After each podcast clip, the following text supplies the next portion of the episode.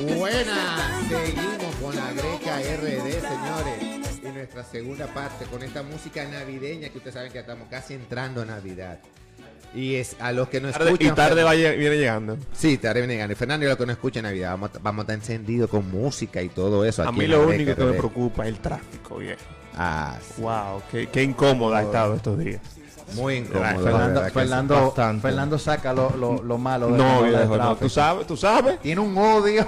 tú sabes cómo. Pero wow. Pero señores, ya Pero bueno, eso no va a matar mi espíritu navideño tampoco. Nunca, ¿eh? nunca el espíritu niño puede perderse. ¿Y qué es lo que más le gusta a ustedes de la Navidad, hablando de eso? Bueno, a mí Antes me gusta todo. Antes eran los regalos, ahora el dinero. Eh, no, a mí me gustan los regalos, los regalos nunca está de más. El amor también familiar, señores. Compartir en familia, compartir en familia, una cena, una- un traguito en familia. Y no solamente familia, familia per se, de, de- de- de sangre, sino familia, amigos. Los amigos. Exactamente, a eso que me refiero. Eso es muy importante de ir, porque hoy en día en República Dominicana ah, tenemos una debilidad realmente a nivel familiar, la estructura familiar como tal, en donde carecemos de ciertos valores que nos han llevado a tener consecuencias que lo vemos a diario. Y no quisimos en el día de hoy, en la mañana, comenzar a las 10 con ese tema. ¿Se acuerdan que hemos, se ha incrementado un poco algunos casos de De- antivalores y eso? para nosotros trabajarlo ahora. Sí. Entonces es muy importante que nosotros entendamos que familia no es solamente papá y mamá e hijos. Y hoy en día la, fa- la- la- la familia, el núcleo familiar se abre y lo que llaman lo que llaman familia disfuncional o familia diversa, que entran todo tipo de, de- de- de- rol en cuanto a una familia. Ya familia puede ser una persona con su animalito, con su perrito, que viven en familia, señores. ya hay, hay momentos, sí. Vamos a ver si la experta aprueba ese concepto. Mira, Sí, que- justamente yo tuve en, en estos días, el miércoles, una persona que me estaba comentando y me mostró, una- ah, no, ayer, una foto de que tuvo una perrita que murió y tuvo 17 años con la perrita, ella, desde chiquito. No, pero ya eso es su hija. Sí, sí, era- ella es su hermanita. Ella me dice, yo la sentía como mi hermanita y, y estaba llorando en, en la clase cuando me mostró la foto. Y yo le digo, pero mira, hasta tenía la misma carita. y señores, de verdad, yo no sé por qué llegan los animales, adquieren, no quizá, obvio, que no va a ser parecer a un Eso ser humano, pero se le nota en la mirada y, y como en la parte humana de, de- de uno con el animalito, cómo se van adaptando a su forma de ser. Y, ella estaba triste, ella me dijo, yo la sentía como mi hermana. O sea, en un momento que ya era parte de la familia. Entonces a veces vemos como familia nada más papá y mamá y ya. No, realmente la familia es todo, un, entorno y, y- y el entorno tanto interno como externo de una familia que debe de, de- mermar siempre la tranquilidad, la armonía y los principios y o valores que esta debe de inculcarnos cada uno de nosotros. Pero, ¿para qué hablar más, Fernando? ¿Quién tenemos hoy con ese Oh, tema? Claro que sí, a propósito de que noviembre es siempre conocido por ser el mes de la familia, hoy hemos decidido tocar, como decía César, el tema de los valores familiares en medio de como nosotros como sociedad, quizás hemos venido algunos enfrentando algunos problemas que nacen de acá, de este núcleo que es eh, la familia, y por eso te contamos con la presencia de Paula Cerca Santos, quien es una psicóloga experimentada de más de 15 años de experiencia, especializada en, en la parte infanto-juvenil, eh, donde ha dado varios talleres y congresos, tanto nacionales como internacionales. Y la verdad que para nosotros es un placer, Paula, tenerte acá. Bienvenida a la Un. Un aplauso. Muy bien, Paula, excelente. Con este Muchísimas tema en punto para este mes, ¿verdad que sí? Sí, muy adecuado para el mes de noviembre, que siempre se celebra la familia Exacto. y todos los valores familiares. Claro, claro. Eh, hace un rato cuando ustedes hablaban de la familia Y del perrito. y del perrito. Mira, hay una familia que es la biológica, que es la que no viene dada, pero hay una familia que es la que nosotros vamos eligiendo y construyendo a lo largo de la vida. Y esa familia se le llama familia psicológica, que es una o emocional, que es una familia donde tú te vinculas. Entonces, hay personas que tienen ambas, hay personas que tienen más apoyo en una que en otra, pero sí es cierto que el tema de los vínculos y de la familia y de cómo se van construyendo esas relaciones, tanto con un perrito, con un tío, con una prima, con una amiga desde los 12 años, al final eh, son la red de apoyo de todos nosotros. Y son súper importantes porque no solamente nos van a apoyar en momentos buenos, sino también en momentos malos. Y en otros momentos van a ser nuestra guía. Y ahí es donde entran los valores. ¿no? Exactamente. Entonces al final se tienen diferentes momentos y cada familia y cumple con diferentes cosas. En términos de valores, ahí, eh, ahí cuando tú hablabas de añadidos y eso, ha habido mucho cambio con la familia. La familia que tradicionalmente se conocía antes, que era la típica, que es lo que nosotros llamamos familia nuclear, que es el papá, la mamá y los hijos, ha variado enormemente en los últimos 20 años. Entonces ahora hay familias de todo tipo. Y cada familia lo que tiene que tener bien claro es qué valores va a transmitir y hacia dónde va a caminar.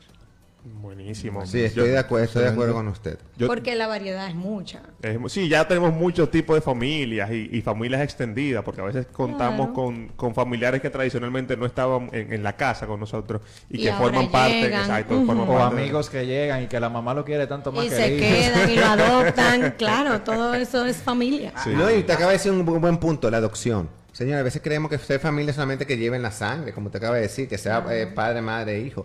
Hay una parte que tú, hay mu- yo he conocido personas que adoptan hijos. Sí, claro. Y, y eso es parte, o sea, ya es parte de la familia. La misma señora que está contigo desde que tú naciste y tú tienes 20 años y te está cuidando y es la que hace Es todos los familia. alimentos. Es familia ya. Cuando tú tienes un momento difícil, tú buscas a esa Ahí persona. está, y hasta para un Entonces, cafecito y te da un abrazo. Claro, Y o tengo mucho que no paso por ahí, déjame pasar a saludarla. O sea, esa es familia. Decimos la nana. La nana, la nana, y- o las madres de crianza a veces. Madre de Madre de crianza. crianza. Las madres de crianza que son las que le han tocado por alguna razón, si fue algo muy joven o si no estaba en el país o si no estaba en las condiciones, a veces toca a sí, a veces toca que, que se críen con otra persona y Hay una, hay una ca- ca- mm, un nombre que se le coloca que a mí me gusta mucho, que es, por ejemplo, para explicarle a los niños eso, eh, se les dice que a veces tienen mamá de sangre y mamá de corazón. Entonces, cuando hay adopciones, pues son madres de corazón, Madre de porque son madres que los acogen en su corazón.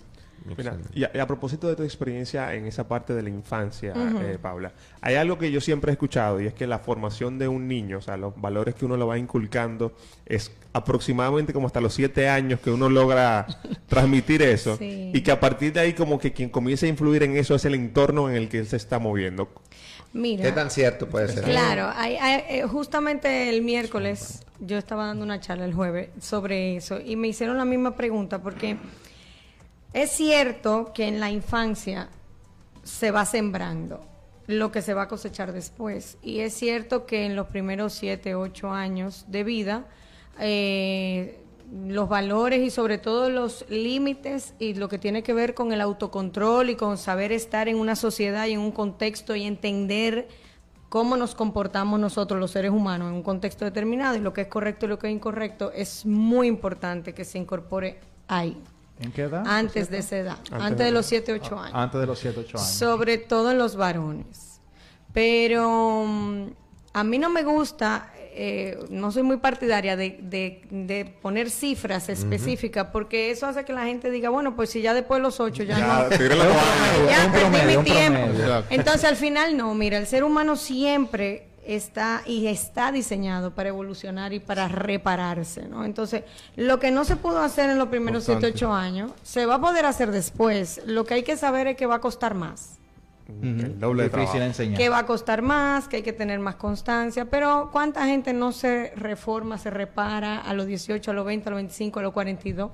Cuando pasan cosas en su vida que les enseñan Sí. y, y cambian rumbos y toman decisiones significativas. O sea que al final el ser humano siempre tiene la oportunidad De cambiar. de cambiar. Si decide cambiar y siempre tiene la oportunidad de reparar. Ahora, en los niños sí es importante que en- saber que en infancia se siembra y que en adolescencia se cosecha y que lo que se quiere transmitir pues es mucho mejor en el momento de la infancia, porque ahí ya tú creas una base. Y no es lo mismo tú decir o educar de una manera en los primeros años y después decir, no, eh, yo estaba equivocada o me faltó esto y hay que reeducar ahora. O sea, reeducar siempre va a costar más que educar. Que educar. Porque a la hora de reeducar tú tienes que desinstalar cosas para instalar nuevas. Claro. Eso es los como cuando tú softwares. compras Sí, algo como barato. eso, exacto. Tú Cuando tú instalas algo de entrada ya y funciona y fluye, pues mucho mejor. Pues Tú mucho sabes, mejor. tú sabes, algo que yo creo que está influyendo mucho en la crianza eh, actualmente con, lo- con, lo- con los niños, con, la- con, Ajá. lo- con los hijos, es que, por ejemplo, antes tú veías que un- los padres, por ejemplo, estoy hablando en general, antes los padres se mataban por sus hijos, o sea, era eh, entregarlo todo por sus hijos, y ahora se ve que un padre, por ejemplo, fácilmente eh, le dice que sí a todo lo que el hijo quiera o, o lo complace en todo, entonces como que por sentirse que está haciendo el trabajo bien de padre. Y yo siento que al contrario, o sea, lo está empeorando muchísimo, porque ahora tú ves que muchas veces los padres lo que hacen es todo lo que quieran los hijos. Entonces, en vez de ayudar al hijo, lo que está haciendo es empeorarle su crianza. Que cree que todo Mi- se lo Mire qué merece, se lo interesante, que señora. Paula, que realmente un joven que toca ese tema. Lo está colocando, Sí, lo está sí. colocando. Y que ahorita César le dio un espaldarazo como que todavía tiene chance.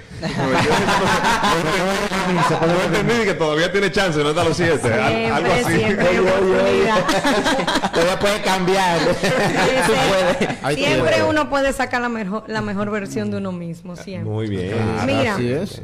Con el tema de la crianza hay cosas importantes. Lo primero es que ahora em, el tema del norte, o sea, de hacia dónde va la pareja, cuando van a empezar el proceso de crianza, tener claro lo que tú quieres a largo plazo es muy importante. Y eso, por ejemplo, no necesariamente se, se acuerda, se conversa.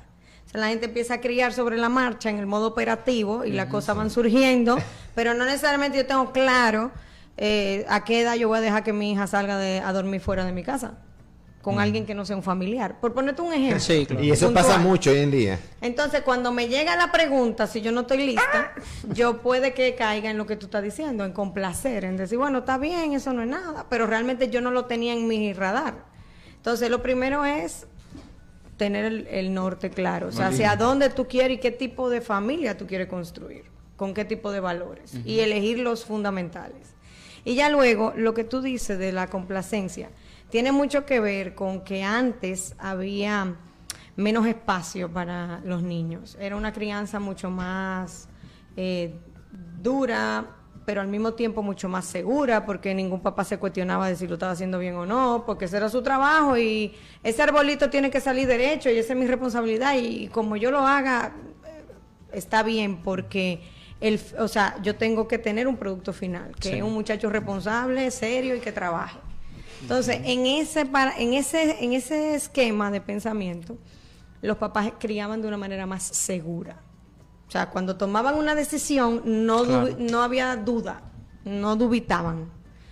Hoy día hay 25 libros de cómo, cómo ah, darle comer a un niño, de cómo dormirlo, o sea, toda esta información con todas las opciones que hay hace que muchas veces los papás no tengan el referente claro y no sepan si va, si se puede o no se puede, si le conviene al niño o no y cuáles son los límites que vamos a tener y cómo lo vamos a mantener. Y se cae en eso, en dejar hacer. Por dos razones, yo pienso. Una por eso, porque no está clara o ni definida el tipo de familia que se quiere construir. Y dos, por el tipo de vida que llevamos. Nosotros tenemos un tipo de vida ahora mismo que son pocas la gente que se pueden sentar a tomar un café y a pensar sobre qué quieren hacer con su vida. O sea, no hay tiempo. Entonces vamos tan rápido que ahí mismo también va la crianza. No hay tiempo. Entonces, si los papás tienen que trabajar, tienen que hacer muchas cosas y no tienen tiempo para compartir con los niños, complacen. O sea, es difícil decir que no. De- yo he tenido eh, pacientes que me dicen, pero entonces yo voy a llegar a las 7 de la tarde a echar boche, a hacer malo de la película cuando me ve dos minutos. O sea, hay un tema de circunstancia también. Y claro, no favorece a los niños. Sí, si claro. los adultos no están claros, los niños no se pueden construir.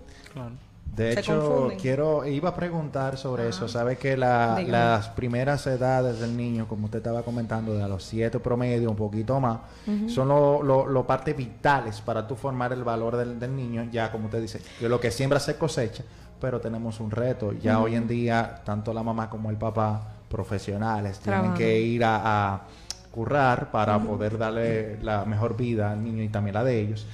Y eso es un reto a veces que el, el- vamos a decir, como el desamparo. ¿Qué, ¿Qué soluciones se podría tener esas personas para poder compensar esa, Ujú. ese, ese Mira, tiempo. hay algo que quería aclarar. Cuando tú hablas de los 7, 8 años de correcto e incorrecto, eh, eso ocurre porque en los niños, en periodo, o sea, en su periodo de desarrollo y evolutivo, entre los 6, 8 años, 8, 9, porque no es de, no es eh, Digo estricto, como promedio, sí. sino que es una evolución. Los niños entran en un proceso de lo que se llama juicio crítico y moral. Entonces empiezan a entender lo que es correcto y lo que es incorrecto. Empiezan a preguntar. Y, cla- y a cuestionar. ¿Por qué? Y ahí ¿Por donde viene la credibilidad del papá. Tú me dijiste hace tres días que íbamos a hacer tal cosa y no lo hemos hecho. O sea, ahí no es solamente lo que yo hago correcto o no, sino lo que los demás hacen, que está bien o no. Y eso es lo que construye eh, el, el esquema del niño de lo que está bien y de lo que no, y de lo que debe hacer y de lo que no. Entonces, por eso se habla tanto de esa edad. Tú ves. Eso lo quería aclarar. Y luego lo que tú me dices de cómo, cómo superar ese reto o lidiar con ese reto del día de hoy. Mira, hay diferentes formas. La primera es entrar en conciencia de qué tan rápido y arrollado yo llevo mi día. Porque en, en esa conciencia yo arroyo a mis hijos. O sea, si yo voy rápido, ellos van rápido porque yo lo voy a llevar como yo voy. Y hay que entender si ellos pueden o no. Entonces, ahí se maltratan relaciones. Entonces, la manera de empezar a revertir un poco eso es tomar conciencia de mi logística, de mi estructura, de qué yo tengo diseñado, qué clasecitas van, qué tan lejos me quedan o qué tan cerca, si van a comer a la casa o no van, si yo puedo, ir- o sea, la estructura del día a día, de lunes a viernes. Eso es uno. Y dos, hay, hay algo súper importante y es el autolímite. O sea, nosotros tenemos que saber que si estamos en momento de crianza, hay que apagar el celular. O sea, yo tengo que saber que si yo quiero revisar Instagram, no puede ser en el momento en el que yo tengo lo media hora del día o la hora del día para yo compartir con mis hijos. O que si yo tengo que salir del trabajo a las, eh, o no tengo hora de salida, pues hay días que tengo que tratar de salir un poco más temprano, ah, cuando no hay emergencias. Y eso es un autolímite, eso soy yo como adulto que digo, no, yo tengo que ir y, y estar. Si hay una clasecita importante porque hay una actividad, tengo que tratar de llegar. O sea, hay una serie de decisiones que el adulto hoy tiene que tomar de cuál ticket va a coger y cuándo. Porque hay demasiados tickets y las días siguen teniendo 24 horas. Entonces uno sigue recibiendo correo a las 3 de la mañana, WhatsApps que no se apagan. Entonces, si tú te vas a poner el traje de la crianza, pues hay que quitarse los otros. Y es el mayor reto. En ese Que mismo yo he visto- ah. sí, César, Sí. una cuestión que siempre veo en, en las comunidades eh, vulnerables y es que los padres, uno, que hay familias tempranas de adolescentes que no Sí, saben ese es criar un problema niños, de es aquí un desde problema siempre. fuerte. Y el segundo es que usan términos despectivos para criar, Ah, no, muchas sí. malas palabras. Y golpe, Entonces. ¿qué pasa en ese sentido cuando un niño se cría en ese ambiente? cómo sale ese niño o esa niña, porque después dicen, ah, no puedo con él, no puedo con ella, pero tu crianza que tú diste fue el fruto que tú tienes ahora. ¿Cómo tú me dices a mí que tú no puedes con ella o no puedes con él ahora mismo? En eso que tú me estás preguntando, mira, primero tengo que decir algo positivo. Sí. En los últimos años se observa más la presencia de los padres en todas las actividades y en todos los niveles de capacidad económica. O sea, los papás tú los ves cada vez más involucrados con su muchacho y criando más, estando más, lo cual es positivo. Ahora, el estilo de crianza, que es lo que tú me estás diciendo, ese estilo atenta contra la persona, no contra la conducta. Cuando tú a un niño lo manejas con golpe o con grito, al final tú no estás corrigiendo solamente una conducta, sino que tú estás lastimando a la persona del niño. Entonces, una cosa es la persona y otra cosa es la conducta. Entonces, una cosa es que un niño tire algo y yo te corrija por lo que tú hiciste, y otra cosa es que yo te diga y te insulte. Y te- y entonces, cuando se atenta contra la persona, la persona lo que hace es que se resiente y se enoja. Y los niños se enojan. Entonces, cuando, cuando después de un tiempo el adulto dice no puedo con él, quiere decir que ese niño acumuló tanta rabia y tanto enojo que se pone cada vez peor. Porque violencia genera violencia. Entonces, al final, si yo te manejo de manera agresiva, yo voy a tener en algún punto del camino una respuesta, probablemente a tono con la mía. Sí. Mm, Yo no te voy a dar una galleta y tú me das un beso. O sea, al final, y es lo que ocurre. A veces se le da una galleta al niño y después le dicen, ven, dame un beso. Sí. Sí, como que eso es contradictorio en ciertos momentos. Totalmente. Entonces, al final, no es dejar hacer, que es una de las cosas que se ha confundido de disciplina positiva. La gente dice, no, que la disciplina positiva es dejar que los niños hagan. Eso no es real. Es ponerle límite a la conducta y entender que hay que enseñar a hacer las cosas de una manera determinada sin ofender a la persona, sin maltratarla, aunque tenga dos años, aunque tenga siete, aunque tenga 25. Porque hay un tema de dignidad humana que se cuida en esa crianza positiva. ¿Qué genera eso? Bueno, eso es más tardío, tú logras los resultados un poquito más tarde porque tú no lo logras a través del miedo ni a través de la, eh, de la punición, sino que tú lo logras, o de, la, o de la amenaza solamente, sino que tú lo logras a través de una concientización y un aprendizaje. Y eso toma más tiempo. La conducta que va a la persona es rápida. Si yo, mira, una vez una, hace un tiempo, te voy a contar esta anécdota. Sí. Yo di una charla en, un, en un- una zona marginal de crianza. Iba una abuelita y me lleva una ramita a la charla. A psicóloga. La vieja que me ha dado. La Mire, vieja confiable. Mire, licenciada. Resultado, ¿eh? Doctora, porque le dicen doctora a uno. Sí. Mira, licen- mire, doctora. Yo no tengo que hablar mucho, yo nada más le enseño la varita. Y ya él se organiza. ¿Usted quiere algo más efectivo que eso?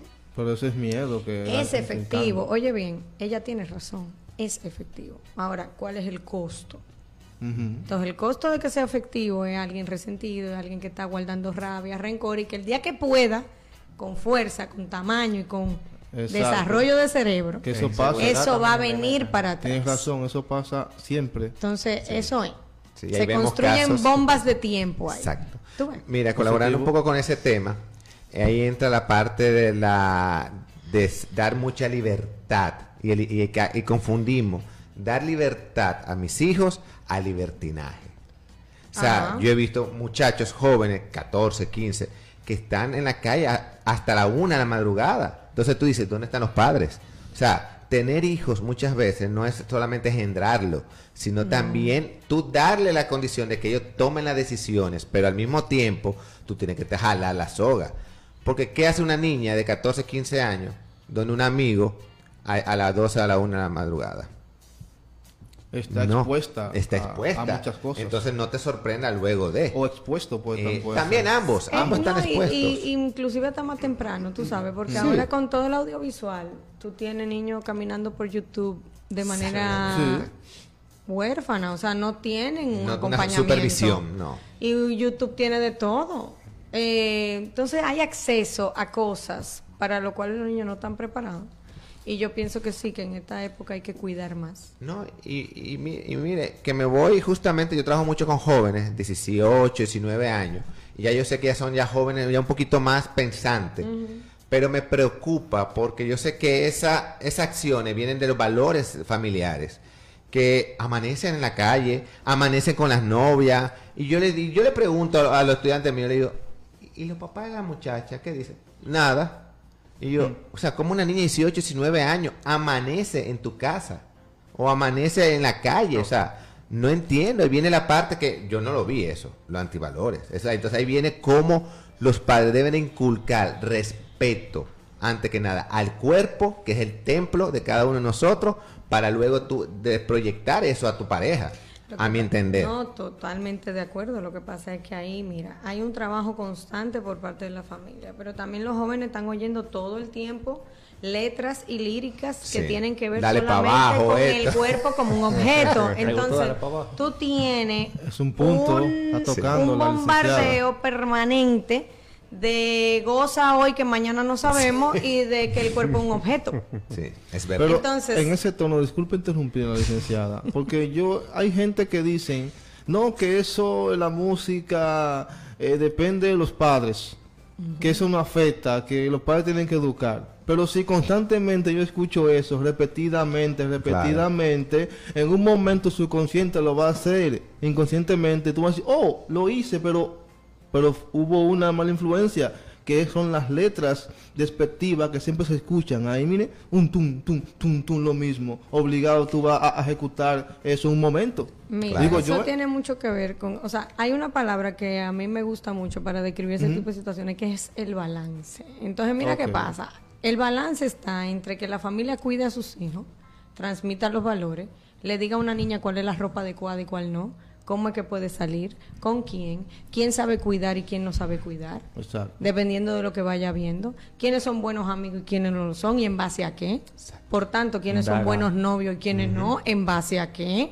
Muy bien. Entonces, eso, eso viene por parte de la familia. Ahora bien, luego a nivel de externo, hay un trabajo enorme porque hay un bombardeo permanente. Y ese bombardeo lo que hace es validar lo opuesto a lo que la familia está inculcando. Entonces, tenemos una corriente y una contracorriente. Y eso es lo que está pasando.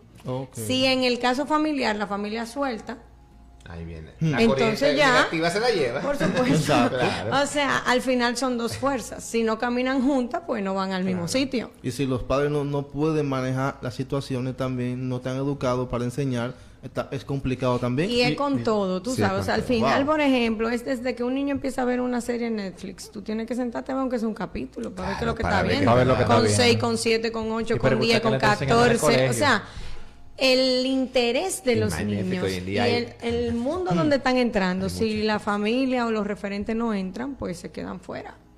Y Hay tú muchos no temas sabes lo que fuertes en está Netflix que se pasando. tratan, muchos temas. Pero claro, y entonces después el niño viene y te hace una pregunta y tú no sabes dónde salió y tú no estás listo para contestar. Exactamente. Porque al final la respuesta que tú des va a generar una postura en el niño. Entonces, bueno, hay un conglomerado de todo y sí, estamos en tiempos difíciles de crianza. Tú sabes que- Conclusión. Que, sí me gusta. sí, es un reto, pero tú sabes lo que me gusta Claro. hoy en día. Sí estoy ahí apoyando. O sea, Netflix, todo eso que estábamos hablando, la parte de, de, de, de, de que Los contenidos. exceden los contenidos. Sin embargo, la juventud hoy en día me gusta en la parte que tiene acceso. Y hoy en día la educación de los colegios te enseñan más. Ya no es un tabú la educación sexual. No, claro, Y eso me hemos gusta avanzado. hasta cierto momento. Pero es que volvemos al punto Hemos de- avanzado en la educación del sexual. acompañamiento. Tú ves, o sea, no es educar, no es prohibir, es enseñar cómo, cuándo, dónde y con quién. O sea, dónde que las cosas se hacen, cómo, en qué qué, momento? momento, ¿En qué y qué cosas no, no se hacen porque hacen daño, no por otra razón. Entonces, al final, el acompañamiento y el poder hablarlo, Poder hablarlo. es fundamental porque hace 30 años había muchísimos temas tabú y eso generó muchísimos. Entonces los muchachos ahora tienen acceso a una información, pero no necesariamente hay adultos acompañando esa información y guiando esa información en todos los sentidos. O no se adaptan. Así O no se adaptan a los tiempos, los adultos también.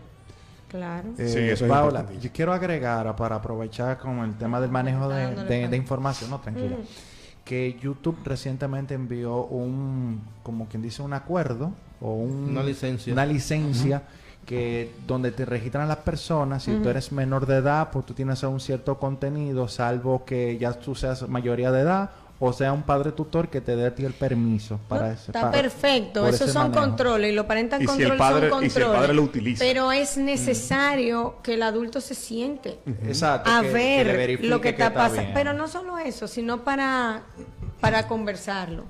Porque al final ese es el canal de comunicación que tú abres. Si a ti te gustan los Pokémon y yo me siento a ver qué es lo que tú ves y cuáles son las figuritas, el día que tú descubras algo nuevo es a mí que tú me lo vas a contar. Claro. Y eso va a pasar a los 8 y va a pasar a los 14. Lo que pasa es que no nos podemos poner a hablar con los hijos a los 14. Porque a los 14 ya a ellos no les interesa hablar con nosotros. se pierde. Entonces, a, la- a los 2, a los 3, a los 4, a los, a los 8, a los 9 y a los 10. O sea, hay un tiempo para todo. Y en la crianza también. Hay un tiempo donde el adolescente te cierra la puerta. Sí. Y si tú no sembraste y tú no te encontraste a comer todos los días o dos o tres días a la semana para saber cómo van los niños, cómo les fue, tal, y no vas a tu casa a comer, no hay ritual de encuentro cuando son chiquitos donde se pueda conversar, es muy difícil generarlo con un muchacho a los 15, que ya está acostumbrado a funcionar como un extraño, como un huésped. Entonces todo depende de cómo tú vas a construir. Volvemos a lo que yo decía al principio, qué familia tú quieres construir. y eso se hace desde una decisión consciente. Cuando la pareja se une, dice cómo queremos a nuestros hijos en 20 años, qué queremos que tengan, qué valores, cómo queremos que sean. que sean intelectuales, que sean deportistas, que sean responsables, que sean De que tal manera, tal respetuosos, manera. cómo es. Entonces, esa visualización te da el, el aquí y el ahora y en cómo tú lo vas a ir construyendo. Ahí también. Pero hay que estar, en la crianza hay que estar. ahí también conecta, licenciada, cuando usted dice que cuando dos eh, personas se juntan, Mm. ven el futuro, pero en ese futuro se separan o Ah, se sí, conectan con otras mucho. parejas. Entonces los muchachos entonces, van teniendo un ciclo de Una transformación.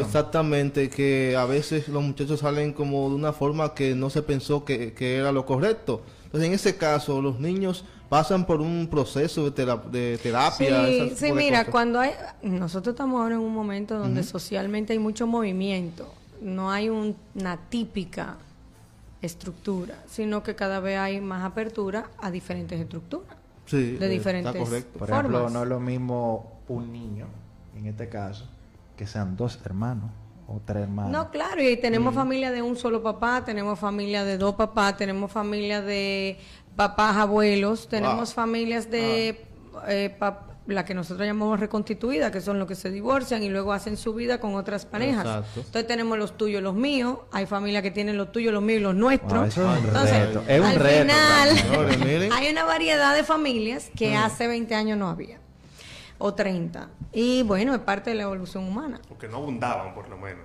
No abundaban. eran escasas. Entonces ya son más comunes. Y en, ese, en esos casos, pero también mantener relaciones que no funcionan también igual daña a los Sí. niños. Entonces Sí, al final, Yo vengo de separar. eh, sí, todos sí van a, van a psicólogo y tratan de ver con la manera de cómo pueden comunicar mejor a los niños para que los niños tengan una idea más clara de lo que ocurre, tanto en matrimonios tradicionales como en matrimonios no tradicionales. O sea, en esquemas típicos como en esquemas nuevos, al final sí se, se va cada vez más a donde un terapeuta para como una guía de co- y sobre todo para verbalizar. Mira, yo sí creo que los papás hoy día quieren que sus hijos sufran menos. Sí. O sea, Exacto. en común, en general, yo lo que veo es que, yo- y eso tiene su parte muy buena y tiene su desventaja, porque ah, nos cuesta más decir que no para que no sufran. Pero ah, esa es la parte de ventaja. Ahora, la parte de ventaja es que al final los cuidamos más y estamos más pendientes de ellos. O sea que ha, ha habido una evolución, pero sí se va al psicólogo a averiguar. Soy un Muy tema complejo realmente. Excelente, de verdad, esos valores que tenemos que poco a poco los- ir inculcando a las personas que tienen familia y eso. Es- El tema de hasta los de valores, eh, lo más importante es saber que hay que estar y que hay que modelar. Que el valor no es teórico, que tú no lo mm, conversas no solamente, sino que tú lo practicas. Y que los niños se fijan más en lo que nosotros hacemos que en lo que nosotros decimos. Pablo, una pregunta. Este, yo no quería dejar de pasar esta pregunta porque siempre como que se me ha, se me ha pasado por la mente.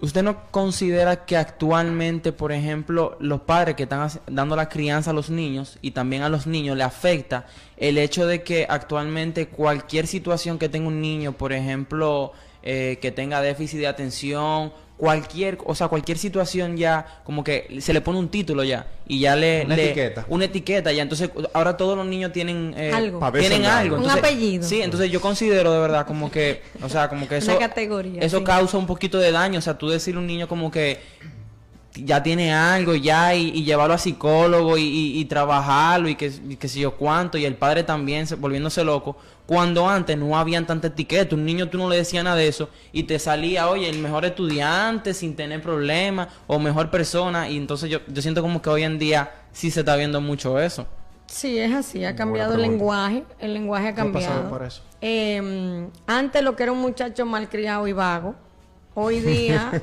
es un muchacho posicionista y con déficit de atención. O sea, han cambiado los lenguajes. Eh, eso tiene su pro y su contra. ¿Por qué? Porque al final en el mundo profesional, todas esas categorías sirven para entender o para saber qué es lo que pasa y ver cómo se puede ayudar o remediar.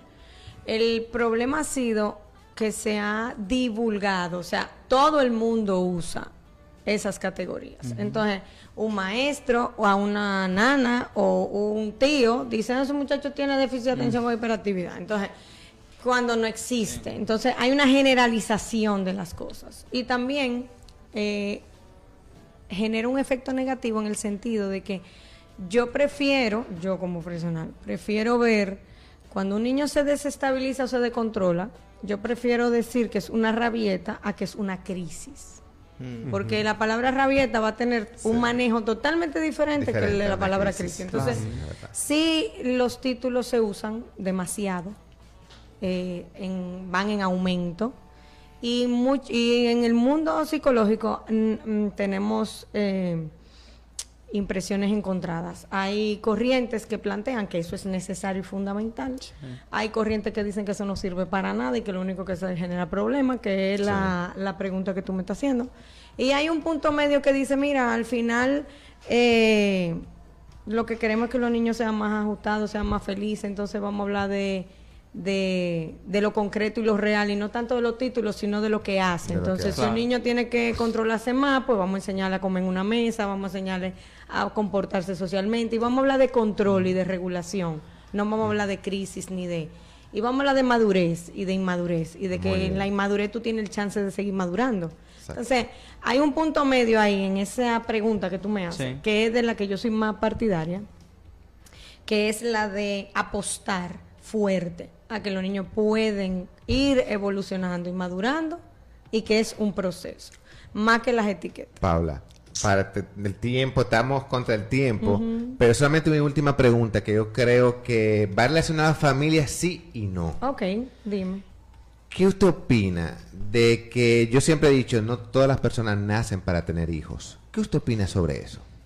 Eh, pienso que Es una etiqueta. no, no es una etiqueta. No es una No es una etiqueta. No. Yo no lo veo como etiqueta, lo veo como una realidad de hoy en día. A los hijos hay que desearlos. Muy bien. Porque criar es trabajoso. Entonces desear a un hijo hace que el trabajo sea más liviano. Cuando no, cuando es por un checklist o por otro tipo de cosa, al final Porque cuesta la sociedad más. me dice que tengo que tener muchachos. De todo, en, en realidad. Y. Y, Y y- casar. y lo que hoy no te interesa, a lo mejor te interesa dentro de 10 años. O sea, todo depende. Ta- No necesariamente los timings. Un muchacho a los 28 a lo mejor no le interesa ser papá, pero sí a los, a los 40, cuando ya vivió. Entonces, em- em, hay muchas zonas grises en los seres humanos. No es ni blanco ni negro, ni ahora ni mañana. Yo siento y pienso, y estoy convencida, de que la crianza se tiene que dar desde el deseo Wow. de criar Wow. y de tener. Por eso quisi- yo quise culminar con esa pregunta, porque yo sé que es Sí, un tema... el deseo contro- esa pregunta es un Muy tema controversial. controversial. Porque mucha gente me ha preguntado, yo, no todo el mundo nace Una para presión hijos, social. no le gusta, Va es por una presión presión social, social. De que te va llevando, que tienes que tener muchachos, tienes que tener, no uno. Pa- pa- y ya cuando tú tienes uno, te dice, ¿y el segundo? Y el segundo y el tercero, te dice, van acá. Y- pues, y yo lo digo a la mira, gente, y yo Ahora ¿cómo ahí, ahí yo, ahí yo voy a agregar, ahí ya. yo voy a agregar que nosotros como nos, nos influenciamos mucho de sociedades multiculturales y grandes, hay cierta evolución ahí. Ya tú ves gente joven que te dice, ay, no, yo no sé si yo quiera. O sea, ya se conversa, ya Sí. hay una... Yo tengo eh, dos casos Ya de hay una, de 20 años hay una que me dicen eso. apertura. A los 20 años tú puedes decir lo que tú quieras. Que hace, falta, hace eh. 20 años era impensable decir, no, yo no voy a ser mamá, yo no quiero y no me interesa. Los 24. La gente no se lo planteaba. Ahora la gente se lo plantea, Sí, pero yo plantea. sí creo que la crianza requiere de querer Muy criar. bien. Excelente. Lo hacen, lo, lo hacen hasta para asegurar su futuro. Pero es, que mira, es con todo. Si tú quieres ser un buen profesional, tú tienes que querer serlo. Entonces, Realmente. Es así, es con todo. Wow, señores. Perfecto, bueno, muchísimas Yanis. gracias por invitarme. No, no. Ha sido muy chulo. Muchísimas No, no, para gracias. nosotros Yo no también. soy muy Y venir a y, programas. toda- y créeme que viene la segunda No, parte porque que, quedaron temas. Gil Sí. tenía como tres o cuatro preguntas más, pero no, es que realmente lamentablemente. sobre temas de valores familiares es es un tema muy complejo, no solamente Sí. por la estructura familiar, sino también Por en las los circunstancias. O sea, Ajá. eso es algo que en, quizá en media hora no se puede hablar, pero quizá en la próxima tres horas que vaya a tener la Claro. nosotros nos vamos a invitar. Sí. Cuando ustedes Pero Gracias, bueno, Luis. pero- Para gracias. nosotros fue un placer tenerte acá, de verdad que sí. Eh, cuenta con que nosotros vamos a volver a llamarte y así vamos a seguir abundando sobre los temas. Eh, antes de despedirnos, déjanos tus redes sociales donde te podemos Donde la gente contactar, te pueda contactar. para que el- nuestro público cualquier pregunta te la haga llegar. Ah, pues muchísimas gracias también. Eh, mm, Teléfono. Mi teléfono es el 809-683-6031. Yo dirijo un centro que se llama Germinares. Y la página es Germinares RD. Me pueden escribir por ahí también, que yo contesto. Excelente. ¿Y las redes? ¿Cuál red? Las redes sociales Ah, sí, o, mismo. Germinales RD. Ah, ok. Eh, bueno, Perfecto. señores, tuvimos una información sabrosa de Excelente. tremendo contenido con nuestra experta aquí presente. Un aplauso. Excelente, verdad que Eh, sí. Señores, ya la greca se está apagando y el concon se está encendiendo y el reloj está marcando las 12. Pero nos despedimos brevemente de los cafeteros. El No, no hable sobre nuestros patrocinadores. Clutch, clutch.